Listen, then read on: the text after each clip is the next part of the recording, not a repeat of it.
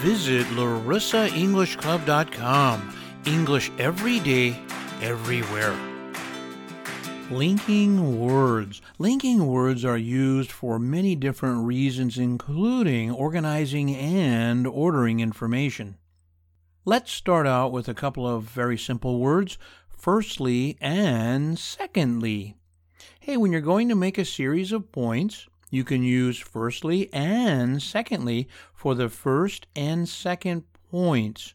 After that, you can use the third point, the fourth point, etc., or in addition. What about lastly and finally?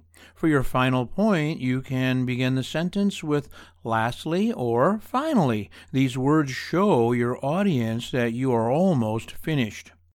What about the former and the latter? You can use these words to refer back to two examples previously mentioned. Here's an example. Our company has two factories, one in Detroit and one in Atlanta. The former is operating at 95% capacity and the latter at 65%.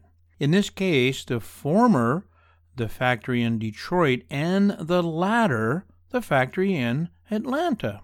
Summarizing information. Here are some English phrases you can use to give a summary of the information you have already said or written. In general, these phrases go at the beginning of the sentence and are followed by a comma.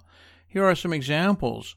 In short, in summary, to summarize, in conclusion, in a nutshell. These are all different ways to summarize. I hope you enjoyed today's lesson. Visit larissaenglishclub.com. English every day, everywhere.